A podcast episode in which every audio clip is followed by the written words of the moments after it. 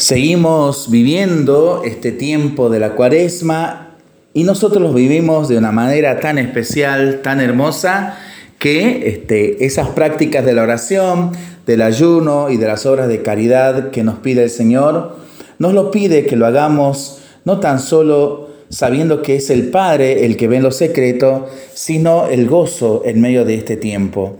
Por eso este relato nos puede ayudar y mucho. Abuela, abuela, ¿has visto mi sonrisa? preguntó una niña a su abuela.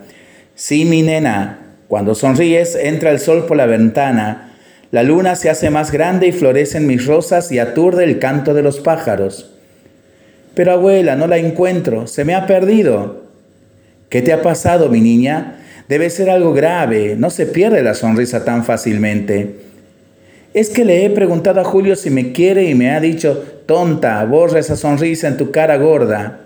Y me dejó muy triste y perdí mi sonrisa.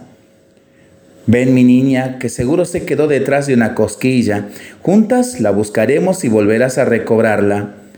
En primer lugar, le diremos a Julio que tu carita no es gorda, es redondita, es muy pequeño y solo se defiende. Pronto será tu cumpleaños y vendrán todos tus amiguitos. Sí, Julio también y volverá a jugar y volverás a jugar y de pronto verás que aparece. Cuando nos sentimos solos, a veces perdemos la sonrisa. Cuando estamos tristes, pero no dura mucho. Te daré una hermosa torta, te pondrás tu mejor vestido y adornaré tu cabecita con ese moño que tanto te gusta. Y pensé en mi cumpleaños, en los regalos que recibiría, en todo lo que jugaríamos y algo empezó a hacerme cosquillas. Tenía razón mi abuela. No la había perdido porque de pronto la cara se me iluminó y mi boca dibujó una gran sonrisa. ¿Cómo sabe mi abuela? ¿Cuánto cuesta una sonrisa? Nada. ¿Cuánto beneficio nos puede dar? Mucho. ¿Qué tiempo dura? Un instante.